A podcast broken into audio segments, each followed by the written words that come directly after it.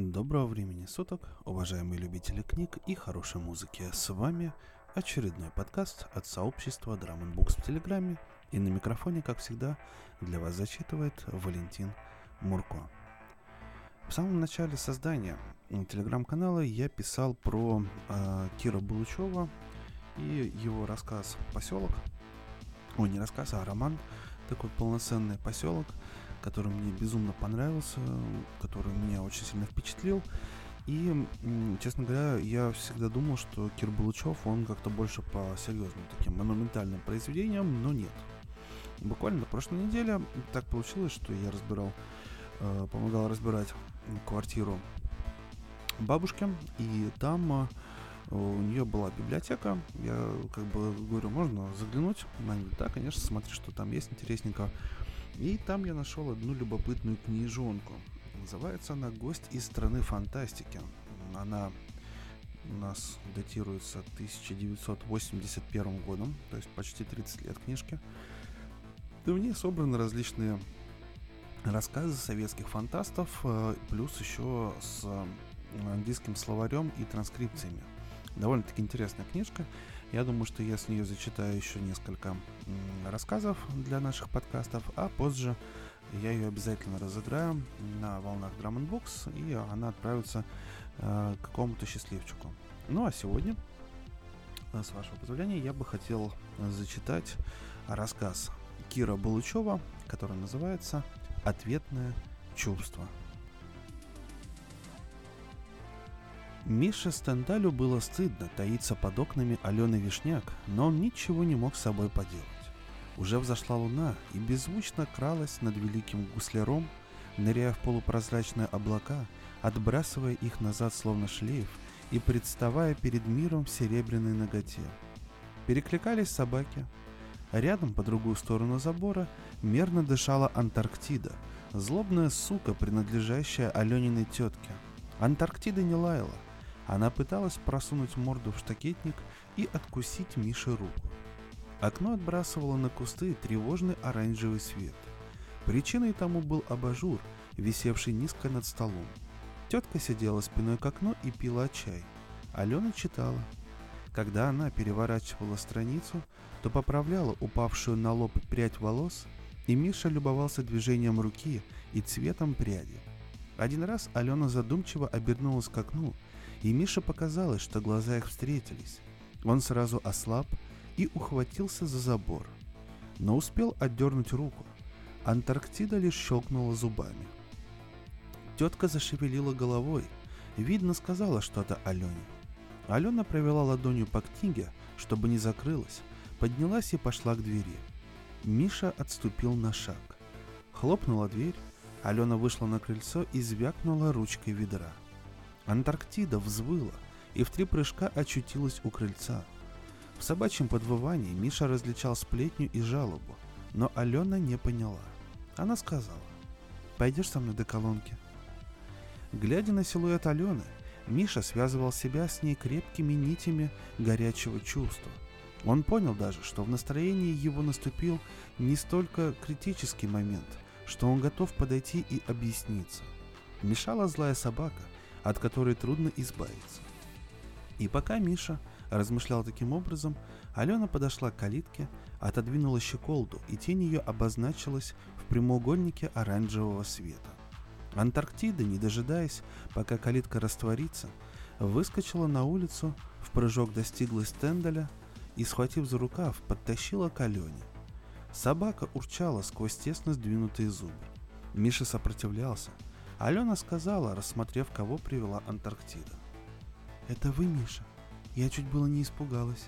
Что вы делаете здесь в такое позднее время?» Миша счел неудобным открыто бороться с собакой. Он ответил, подергивая рукой так, чтобы не разорвать пиджак. «Я проходил мимо». Собака заурчала громче, обличая Мишу во лжи. «Куда же вы ходили?» «Тут, в соседний дом. Я просто гулял». «Отпусти его, Анка», — сказала Алена собаке. Он просто гулял. Алена пошла к колонке. Собака не отпускала Мишу, а повела за хозяйкой. Тогда Миша решил продолжить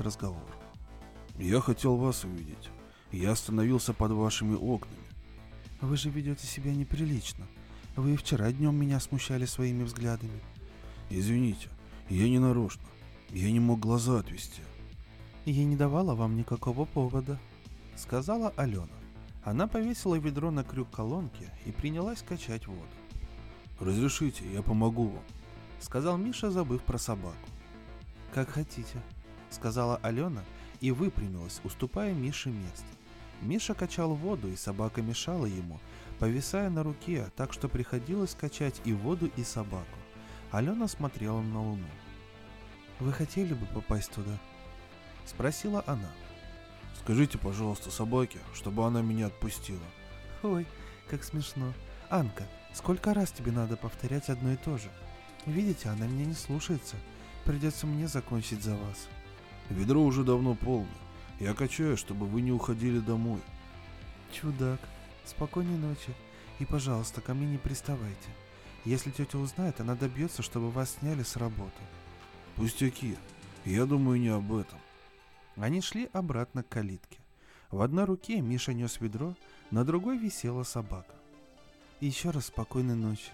И запомните, что хоть Анка и дворняга, у нее мертвая хватка. В следующий раз она может схватить вас за горло. Мне грустно без вас, ответил Стендаль. Собака отпустила Мишу и юркнула в калитку. Миша подождал, пока Алена не скрылась в двери, и пошел домой. Он решил, что немедленно пойдет к Глумушке – Глумушка жила за лесопилкой на краю старой вырубки, в доме, который когда-то до революции принадлежал леснику. С годами лесник вслед за лесом переехал километров на 10 от города, и в доме менялись случайные хозяева, пока не бросили его на произвол судьбы. И тогда в нем поселилась Глумушка. Откуда она пришла, что делала раньше, никто не знал. Жила она здесь второй год. Вначале на Глумушку никто не обращал внимания, как-то зашла женщина из Собеса узнать о пенсии, но оснований для пенсии у Глумушки не было. И Глумушка сказала, что ежемесячно получает переводы из Вологды от племянницы, что было неправдой. Глумушка любила бродить по лесу, забиралась далеко, за Конопатовку и даже за Сидоровские болота. Собирала травы и грибы. Однажды вылечила миловидовым корову, от которой уже отступился ветеринар. Потом был такой случай, что она пришла в контору лесопилки и сказала сторожу, что ночью будет сделана попытка вывести на грузовике доски. Сторож не поверил, но все-таки немного взволновался, не спал и полуторку с досками задержал. За это он получил благодарность, а про Глумушку рассказал жене, и та как-то, встретив Глумушку на дороге, спросила ее, кто родится у дочери, сын или дочь. Глумушка попросила два дня сроку для ответа и сказала, что сын. Сына назвали Юрой, а жена сторожа отнесла Глумушке десяток яиц. Так росла Слава. Слава была неровной и ненадежной, ибо с поклонниками Глумушкиного таланта умножались и враги, завистники и скептики.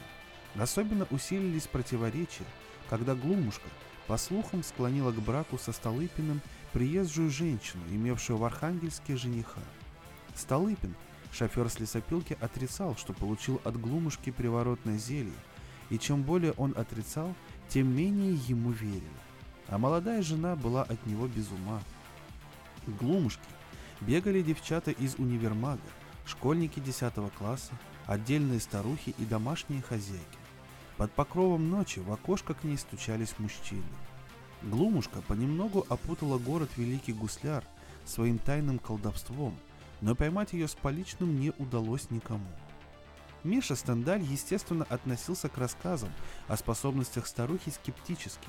Он даже как-то обратился к редактору городской газеты с предложением сделать разоблачительный материал о шарлатанке, но редактор поднял над столом красивую массивную голову и отсоветовал. Объяснил, что социальной опасности старуха не несет, а газета не может опускаться до разбора бабьих сплетен.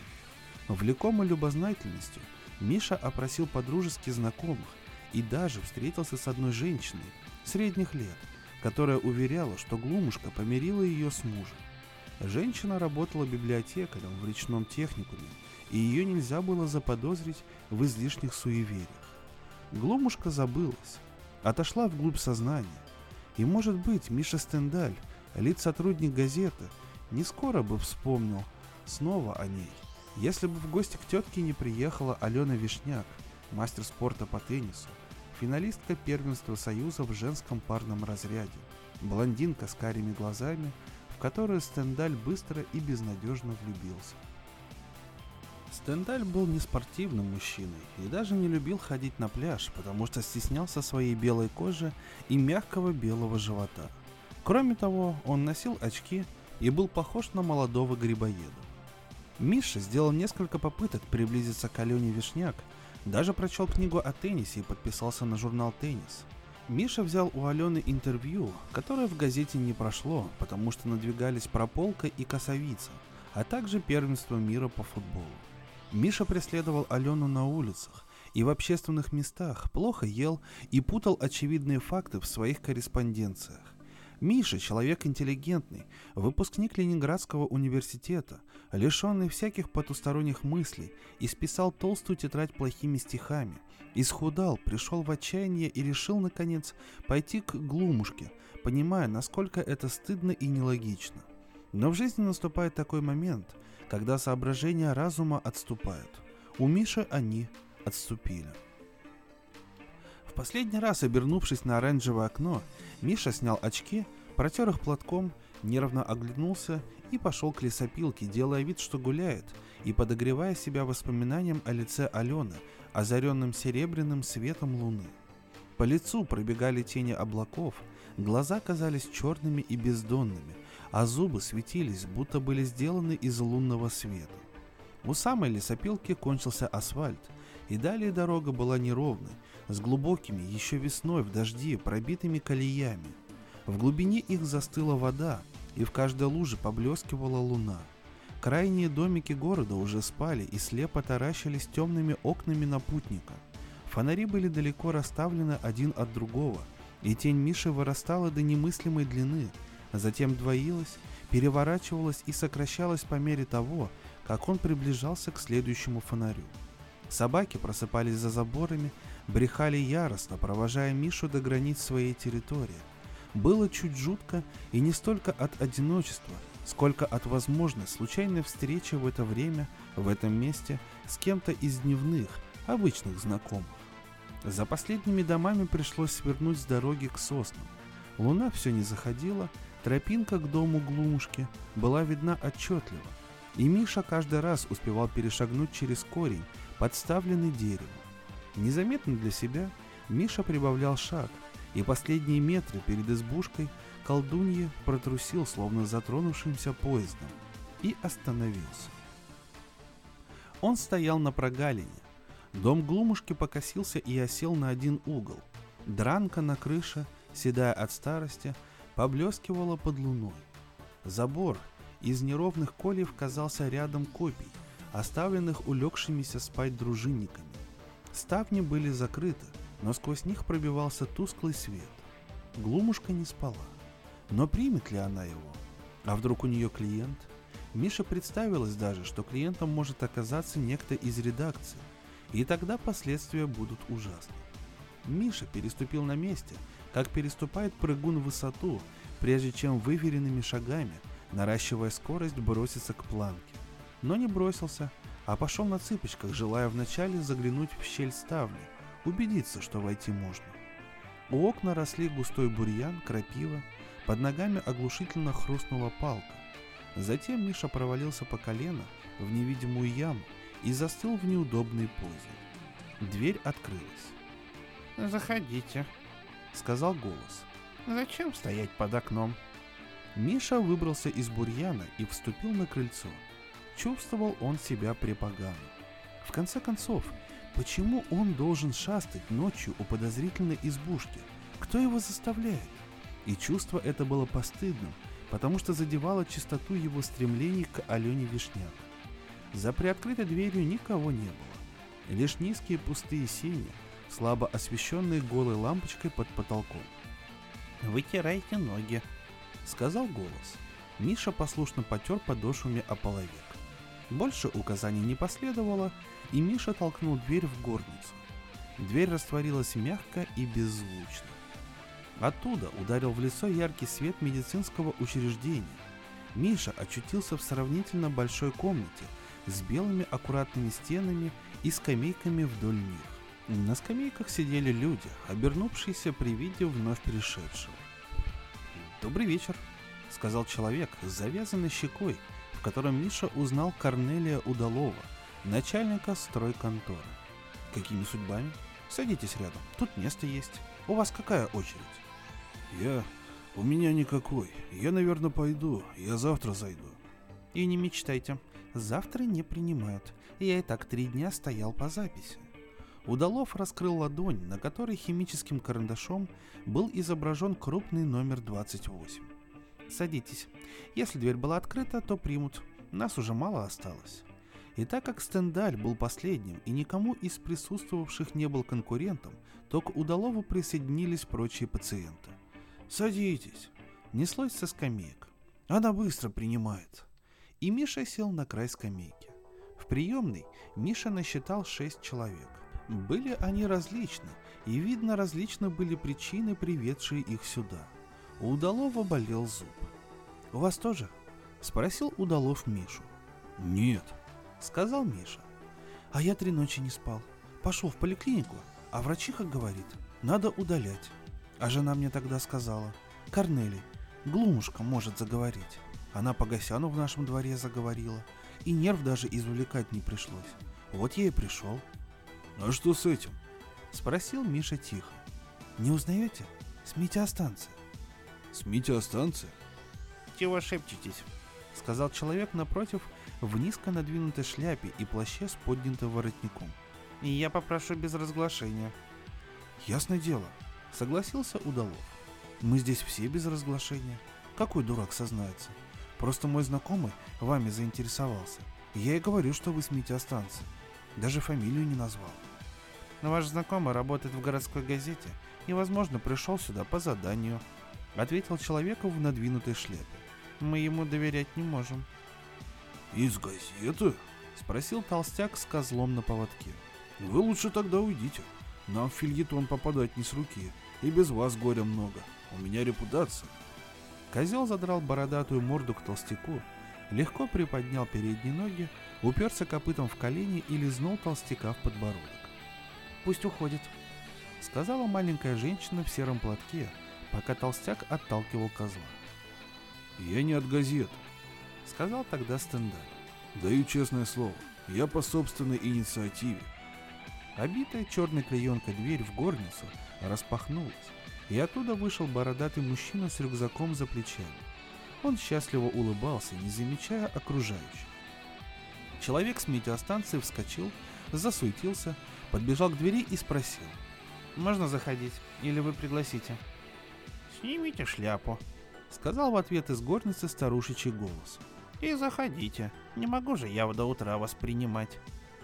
«Так что же он?» Снова спросил Миша Удалова, как только в приемной наступила тишина. «Прогноз делает», — ответил Удалов. Он уже жаловался. Десять ошибок за две недели. Климат в настоящее время жутко испортился. Никакой надежности, несмотря на метеорологические спутники. А она при чем? Говорят, может. А то у него никакой надежды. Его крестьянство замучило. Косить или подождать. А что он может ответить? Странно. А все-таки, у вас-то какое дело? Не задание, надеюсь, чтобы разоблачить?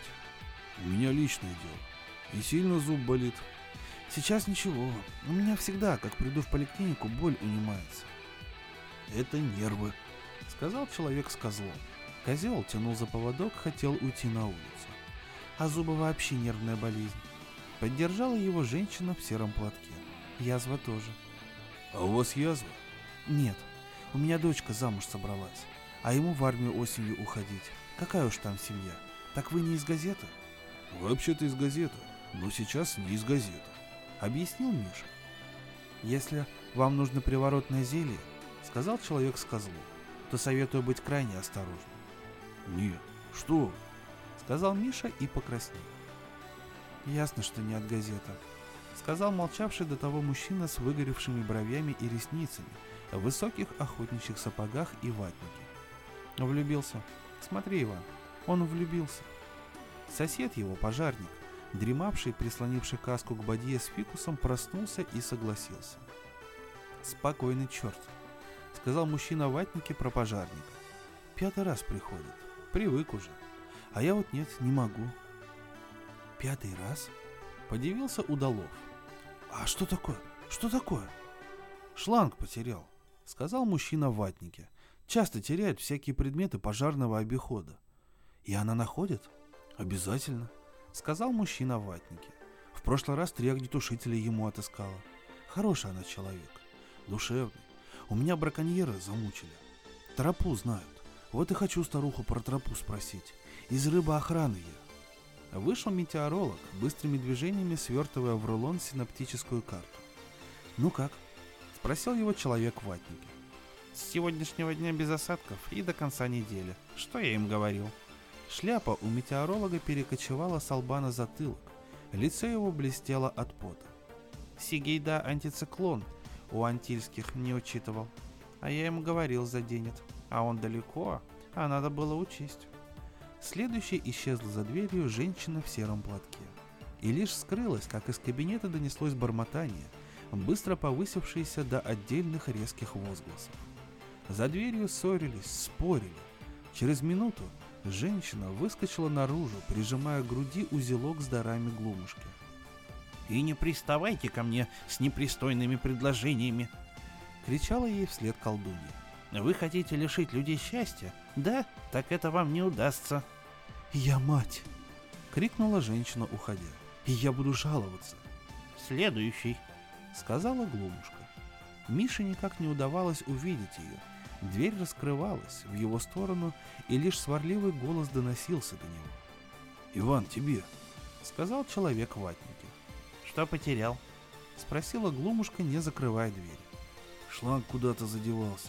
Лейтенант говорит, ты, Сидоренков, последний шланг в руках держал. Ты, говорит, и отыскивай». «Завтра зайдешь до восьми тридцати. Следующий», — сказала Глумушка. «Ну, тогда моя очередь» сказал человек в ватнике. Пожарник снова задремал у фикуса. Неожиданность увиденных сцен отвлекла Стендаля от мысли о возлюбленной. Вместо темной избушки, черного кота на печке, тяжелого и пряного запаха снадобий была приемная с фикусом, и синоптик, и Иван со шлангом. Уходя к колдунье, Стендаль презирал себя и клял Алену, заставившую опуститься до отчаянных действий. Но именно порочность, Неестественность похода колдуньи сливалась в его сознании с безответной любовью, у которой не было выхода. А здесь была поликлиника, неофициальная, но будничная, отличавшаяся от районной только жалобами пациентов. И к ужасу своему Стендаль вдруг понял, что ему могут здесь помочь, и он уже не знал, хочет ли, чтобы ему помогали. И тогда я ей говорю, донеслись до Стендаля слова толстяка с козлом. Или она меня полюбит, или я буду вынужден обратиться в суд. Безвыходное положение. Да, сказал Удалов. Положение безвыходное. Я получаю от нее приворотное зелье. Наконец-то! Вырвалось у Стендаля. Что? Я так, про себя. Стендаль думал, наконец-то нашелся человек, который не терял шланга, не интересуется путями циклонов и не ловит браконьеров. Человек, который полюбил и ждет взаимности. Получаю я от нее приворотное зелье и сразу туда, а она меня уже ждет с угрозами. Тогда встает проблема, как мне ее этим зельем напоить? Из двери вышел человек в ватнике, задумчиво насвистывая песню. Растолкал пожарника, они ушли, а их место в кабинете занял удалов. У толстяка не осталось слушателей, кроме Стендаля, и он обратился к Мише с вопросом. «Продолжать ли мое повествование?» «Да, конечно. У меня такая же проблема. Тоже она? Тоже. Только я не слышал начала вашей истории. Если вы не возражаете.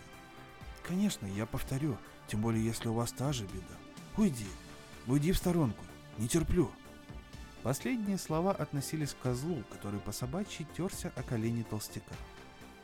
Значит, есть у меня соседка. Ай да, стерва, каких свет не видывал. Старое дело, сухая, как палка — и тому подобное. Ненавижу ее, а меня довести до ненависти не так легко. Дважды за последний месяц ломала общий забор, помои выплескивает только под моими окнами и еще изводит меня презрением. Змея. «Так вы о ней?» — спросил Стендаль. «Конечно о ней, пропадя она пропадом. Я понял. Еще день таких изымательств, и я или попадаю в сумасшедший дом, или подаю на нее в суд, или даже иду на физические действия. И к тому же этот проклятый козел. Толстяк указал пальцем на козла, и козел ухитрился изогнуть шею и длинным шершавым языком ласково лизнуть указательный палец. Этот козел, регулярно будучи подпускаем в мой огород, съедает все плоды моего досуга. Все. Причем в первую очередь слабые, нежные ростки ценных растений. И тогда я иду к этой глумушке и получаю от нее приворотное зелье. Возвращаюсь домой и думаю, как бы мне соседку приворотным зельем накормить, заставить относиться к себе по-человечески и кончить этим долгую распрю. Из двери вышел Корнелий Удалов, сжимая в руке повязку, из которой вываливалась смятая вата. «Спасибо, доктор», — сказал он колдуне. «Я боялся, что придется рвать, а у меня и так уже три моста». Вслед за Корнелием Удаловым в приемную вышла маленькая сморщенная старушка в сером домотканном платье и шлепанцах. Старушка держалась прямо, и острые глаза ее блестели ярко и целенаправленно. Седые волосы были убраны под голубой платочек. «Двое осталось?» — спросила она. «Двое», — ответил Миша, холодея от ближайшего будущего. «Тогда оба и заходите. Проблема у вас схожая», — сказала Глумушка. «Я тебя здесь, Миша, подожду», — сказал Удалов вслед. «Мне не к спеху, а то идти одному скучно». Первым в горницу вошел козел, за ним толстяк, потом Миша. «Садитесь. Уморилась я за сегодняшний день. Скоро доберется до меня финн-инспектор. Вот до чего доброта доводит». Колдунья села за старый канцелярский стол, измазанный чернилами, с нацарапанными на крышке различными словами и узорами. Толстяк занял место напротив, усевшись на стул. Миша пока примостился у печки. Горница была чисто выметена и почти пуста. Лишь потертый половик пересекал ее наискось, да окно загораживали два горшка с геранью. У окна стоял шкафчик с застекленными дверцами. В шкафчике были банки, бутылки с наклеенными бумажными этикетками. На печке сушились травы. «Вы у меня, друг милый, уже были на днях», — сказала Глумушка. «Чего не так вышло?» «Не так», — сознался толстяк. «Рассказывайте, только покороче». Я домой пришел, а она меня уже поджидает, с криками, будто я ее нижнее белье с веревки украл. Я думаю, ну как мне выдержать такое нервное напряжение? Как мне ей в пищу подсунуть приворотное зелье? И не вижу путей. А она неистует. Я до вечера промытарился. Короче, — сказала Глумушка. Козел топнул ногой. Ему не понравился тон колдуньи. Я, короче, я как стемнело к ее окну подкрался, и тогда ей в чайник для заварки зелье выплеснул. Чайник на подоконнике стоял. А потом вижу, она собралась чай пить. Открыла крышку, понюхала и говорит вслух. Чай-то старый. С пятой. Надо новый заварить. Ну вот она все зелье в ведро с помоями выплеснула, а ведро на улицу выставила. Прежде чем я принять меры успел, будучи в полном отчаянии, ее вредный и ненавидящий меня козел к этому ведру подошел и помоев похлебал. А утром уже у моей двери меня поджидал, чтобы любовь высказать. Вот с тех пор и ходит за мной как привязанный. Я уж от него скрыться пытался. На автобусе ездил, запирался в доме, а он через окно лезет. А Айда кричит на всю улицу. А я... Господи, ну что я за несчастный человек? Любопытно. Говорите, козел вас полюбил. А разве не видно? У него метаболизм другой, и не знаю уж, чем вам помочь. А вы, молодой человек, перестаньте хихикать. Ничего смешного нет. Человеку не повезло. Я не хихикаю, сказал Миша, не в силах согнать с лица идиотскую улыбку. Это нервно. Нет, я понимаю, я смешон, сказал толстяк со слезами в голосе. Мне нужна была любовь этой женщины не ради корысти, а ради покоя и сохранности слабых ростков на моем огороде. Росткам теперь ничего не угрожает. Козел вас не обидит. Ах, еще этот козел. А в горле толстяка забулькало, и он положил голову на канцелярский стол. Действует, думал Миша. Действует приворотное зелье. И я завтра его испробую. Было страшно и весело. И снова виделось лицо Алены таким, как было под лунным светом. Но губы ее шептали нечто ласковое, и пока Стендаль пытался разобраться в видении, мимо протопал толстяк с припрыгивающим восторженно козлом, и Глумушка обратилась к Мише с вопросом. «Вы в кого влюбились, молодой человек?» «В девушку, в Алену. Она к нам приехала, у тетки своей живет. Вы извините, пожалуйста, за беспокойство». «Ничего, ничего, это мой долг. Вы что кончали?» «Ленинградский университет, филологический факультет. Я тут в газете работаю, а лиц сотрудником. Имею благодарность». «Очень приятно. А не стыдно вам, молодой человек, ходить за снадобьем к отсталой старухе? Вы пересядьте сюда за стол, а то через всю горницу разговаривать приходится». Миша пересел и от близости старушечьих пронзительных глаз чувствовал себя неловко, словно на экзамене или в отделе кадров. «Вы похожи на молодого Грибоедова», — сказала задумчиво старушка. «Мне говорили», — согласился Стендаль. «Страсть вас схватила? Неожиданно или была подготовлена какими-то событиями?» «Пожалуй, неожиданно. Я ее увидел и все». «Я хочу предупредить вас. Ответное чувство, вызванное искусственными средствами, может со временем изгладиться, что приведет к трагическим результатам». «Я понимаю, но не могу более выдерживать презрение и невнимание. Вы, наверное, никогда сами не влюблялись. Я влюблялась, ответила Глумушка. Извините, я не хотел вас обидеть. И все-таки, может быть, вы обратитесь к более консервативным средствам. Может, вы будете проявлять к девушке внимание, заботу, проявите себя мужественным, честным человеком, и она вас полюбит. Когда? Через 10 дней она уезжает на сборы в Калугу, и я ее больше не увижу. Воля ваша. Я предупредила. Для начала придется вас сфотографировать и сделать анализ крови. Нет, не надо формальностей. Дайте мне приворотное зелье. Ох-ох-ох-ох. Вздохнула старушка. Неужели вы, культурный человек, верите в такую чепуху? А то как же. Видел. Видел я результаты вашей работы. Чепуху мелите, Стендаль. Вы что, хотите сказать, что в двух километрах от города Великий Гусляр живет действующая колдунья, ведьма, другими словами. А как же вас еще назвать? Как хотите. Экспериментатором, филантропом, гостем из соседней звездной системы, отставшим от своего корабля, наконец, лауреатом Нобелевской премии по генетике. Но вы же не отрицаете, что вы, Глумушка, колдунья. И я ни на что не претендовала. Встаньте к стенке, сейчас я включу освещение. Вот так, чуть левее. И я ни на что не претендовала. Тихо жила, вела отдельные наблюдения, собирала в лесу пустые бутылки и сдавала их по 12 копеек за штуку. Дальнейшее произошло совершенно случайно. Все, можете садиться. Дайте мне левую руку, мизинец. Куда спирт запропастился? Вы не знаете, в аптеку вату не подвезли? Да, на чем я остановилась? Так вот, дальнейшее произошло совершенно случайно и я полюбила жителей этого города и не смогла отказать им в некоторых маленьких услугах. Если я знаю больше их, умею больше их, могу помочь в беде, неужели я имею моральное право отказаться? Не дергайте пальцем. Я вынуждена буду вас уколоть еще раз. Как не стыдно, взрослый человек, влюбился безнадежно, а боится простой иглы. «А зачем вам моя кровь?» — спросил Стендаль. Колдунья отжала несколько капель в пробирку, заткнула пробирку ваты и потрясла, глядя на просвет. Вторая группа. Вторая группа и повышенный лейкоцитоз. Ничего не понимаю. И не надо ничего понимать. Люди поверили, что я темная личность, ведьма может быть. Я не стала спорить. А кровь ваша мне нужна для того, чтобы изготовить то, что вы называете приворотным зельем.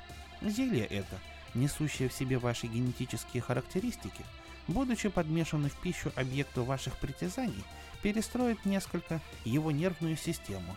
Другими словами, вы станете в чем-то единокровными близнецами. Нет, не точная формулировка. Вы станете близки по духу.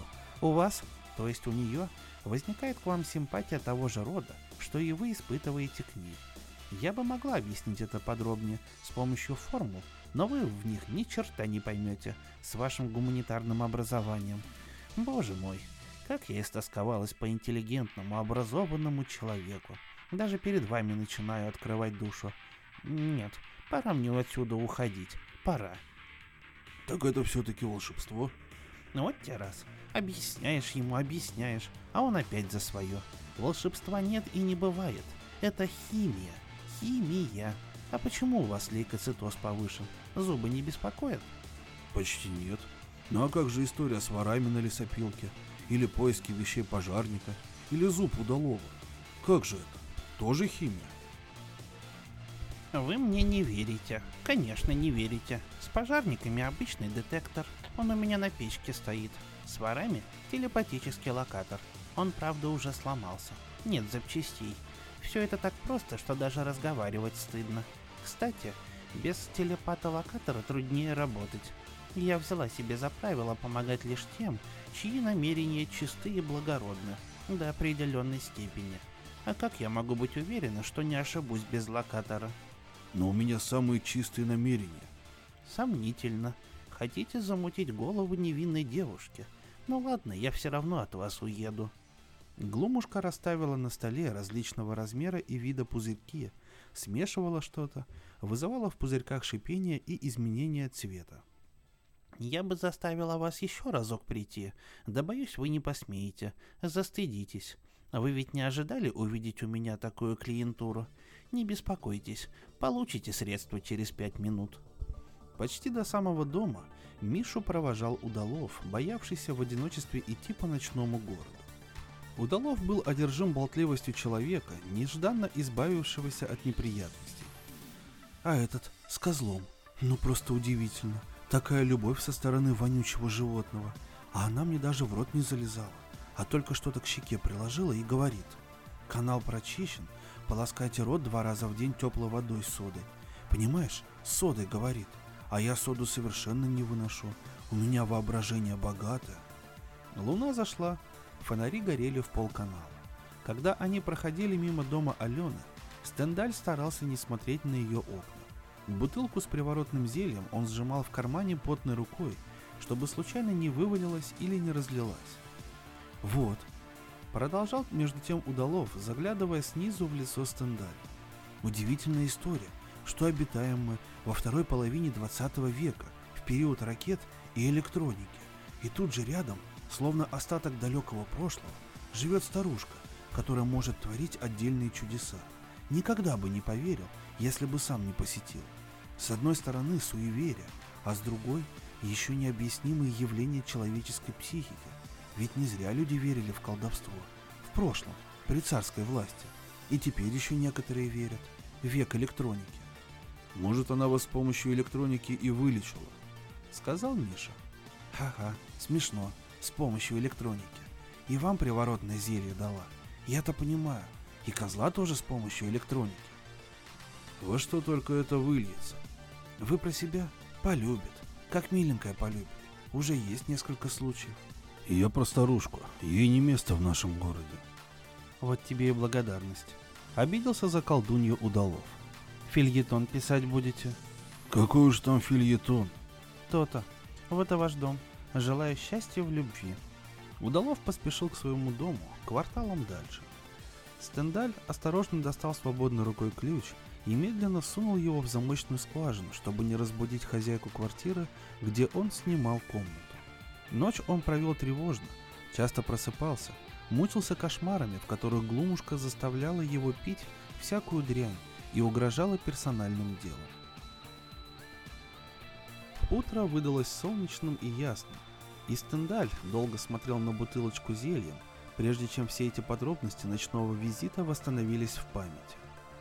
«Быть того не может, ибо это нереально и похоже на бред», — сказал он вслух и намеревался уже выбросить бутылочку за окно, но тут внезапно взглянул в окно и увидел Алену, идущую по рынку с хозяйственной сумкой в руке. Алена источала такое сияние, что Стендаль сжал бутылочку в руке и бросился в закуток к умывальнику, чтобы скорее покончить с утренними формальностями туалета и поспешить на рынок вслед за Аленой. Он разминулся с ней, Проискал ее по улицам, отчаялся, собрался уже ринуться к ее дому, рискуя встретить злую Антарктиду. Но тут силуэт Алены мелькнул за витриной продовольственного магазина.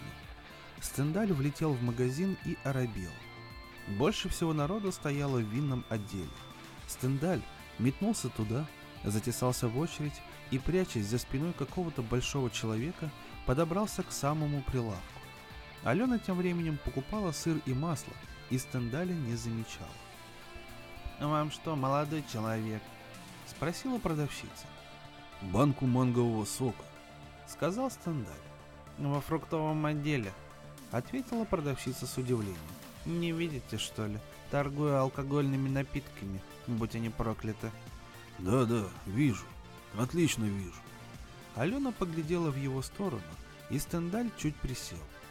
«Ненормальный какой-то», — сказали сзади в очереди. «Нормальнее вас», — ответила с неожиданным раздражением продавщица, «потому что хочет пить натуральный продукт». Стендаль на полусогнутых ногах перекочевал к фруктовому отделу. Алена вышла из магазина, и ему удалось наконец купить манговый сок без осложнений. Стакан Стендаль украл в столовой самообслуживания, спрятал его под рубашку и, как назло, в этот момент к нему приблизился с утренним приветствием сослуживец по редакции из отдела писем. Рубашка оттопыривалась на животе, и сослуживец здороваться не стал. Вздохнул сочувственно и деликатно отвернулся. «Ну вот», — подумал сокрушенно Стендаль, спеша к выходу, лавируя между подносами. «Ко всему прочему мне еще не хватало, чтобы на работе распространился слух, что я алкоголик, да еще не чист на руку. И тут на улице Стендаль понял, что все его усилия пропали даром. Алены нигде не было видно. Да и почему бы она должна его ждать?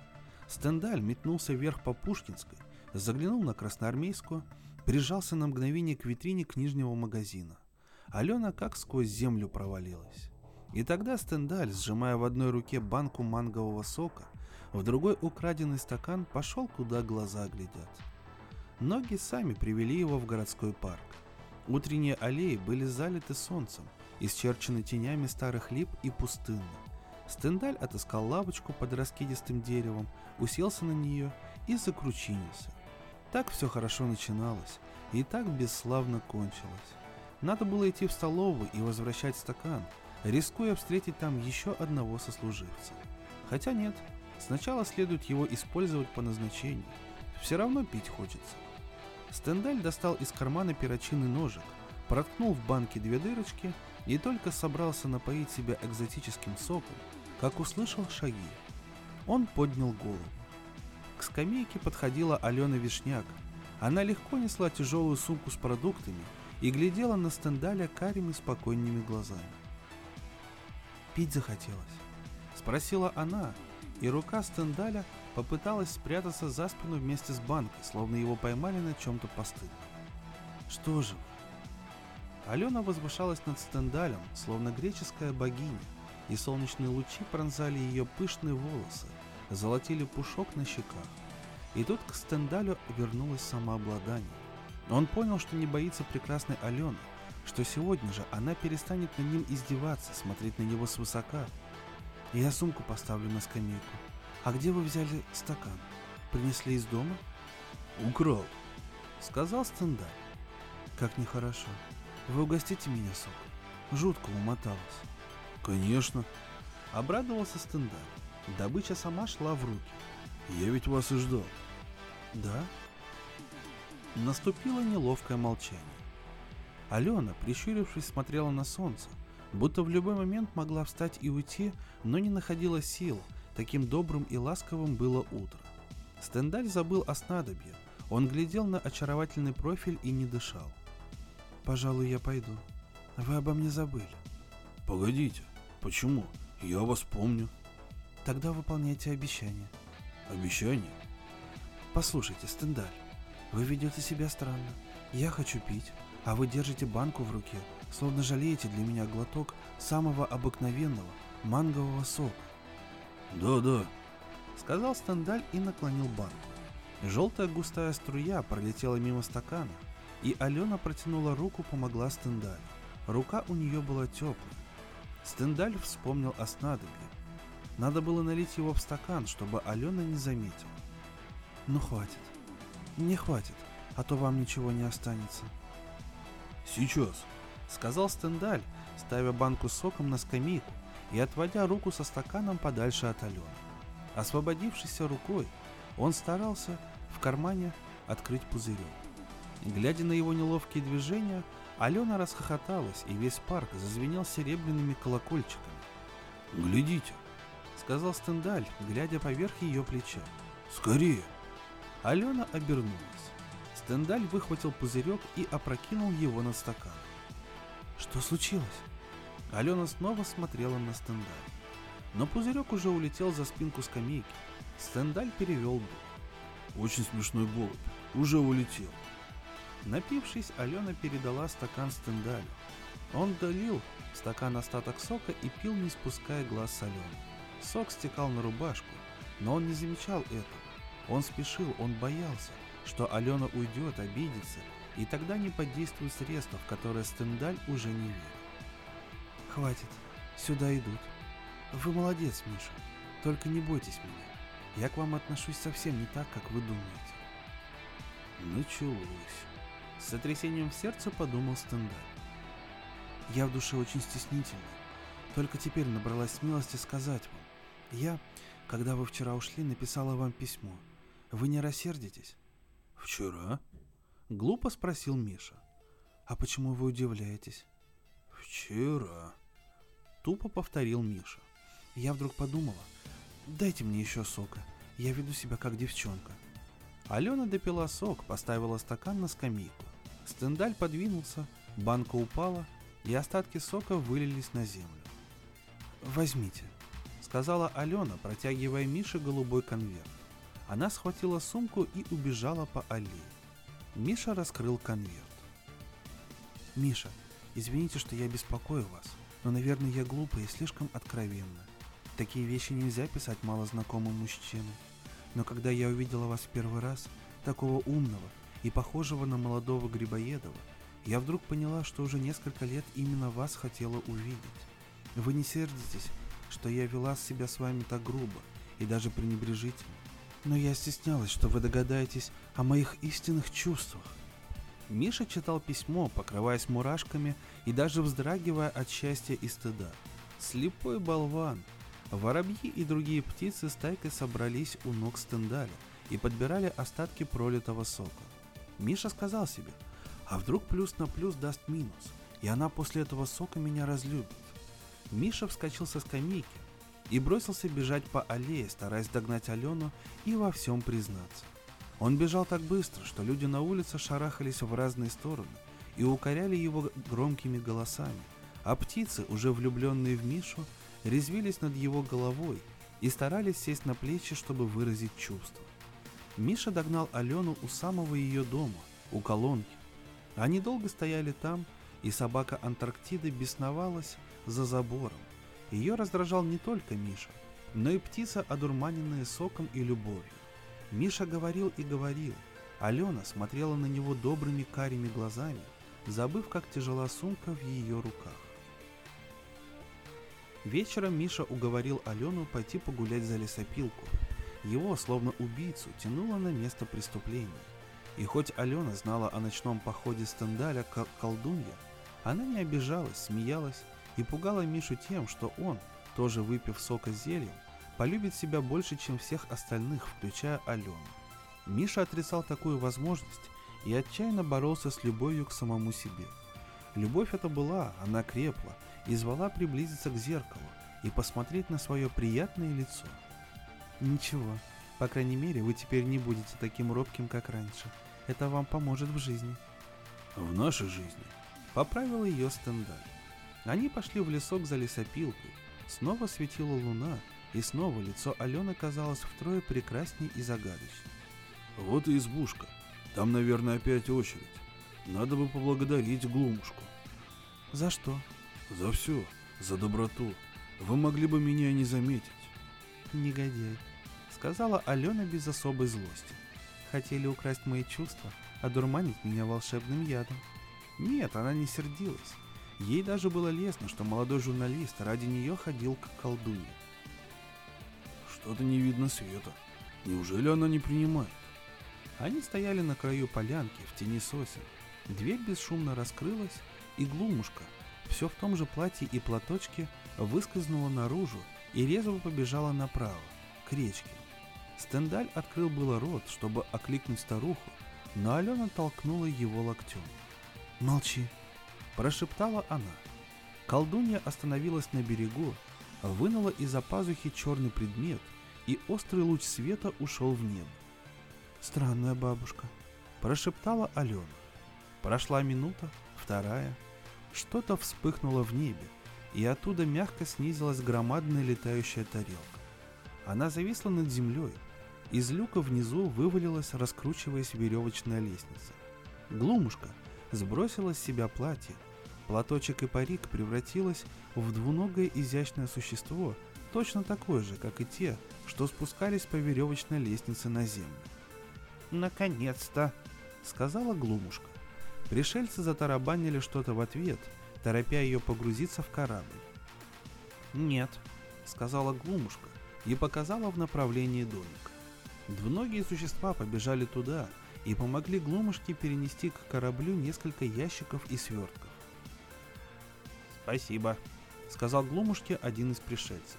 Язык их не был схож ни с одним из земных языков, но Алена с Мишей отлично понимали его. Слова звучали внутри головы. Спасибо. Оказавшись в тяжелых условиях, одна на чужой планете, вы не забыли об интересах науки и за два года собрали неоценимый этнографический материал. Надеюсь, вы никому не выдали своей действительной сущности, ничем не проявили своих сверхчеловеческих способностей и знаний? Глумушка ответила не сразу, но ответила твердо. Нет, капитан, Корабль улетел к своей звезде так же беззвучно, как и появился. Алена взяла Мишу за руку, и они пошли обратно к городу. У, честно говоря, этот рассказ мне напомнил фильм Кловерфилд, когда э, там, ну, сюжет развивался, развивался, а потом в конце девушка вылезла из бункера, и там вот внезапно что-то произошло. Ну, если кто-то не смотрел, советую посмотреть, довольно-таки интересное кинцо. Вот здесь то же самое. Ну, вроде бы такая любовная история, поучительная, что, мол, нужно думать о чувствах, что нет магии, есть только наука. И тут в конце такой вот вест интересный. Ну что могу сказать? В который раз э, читаю Кира Булычева и в который раз э, писатель приятно удивляет. Надеюсь, что вам также пришлась эта любовно-колдунская история по душе, дорогие слушатели. Я желаю вам хороших выходных. На микрофоне, как всегда, был Валентин Бурко. Сообщество в Телеграме Drum Books. И до новых встреч, дорогие друзья.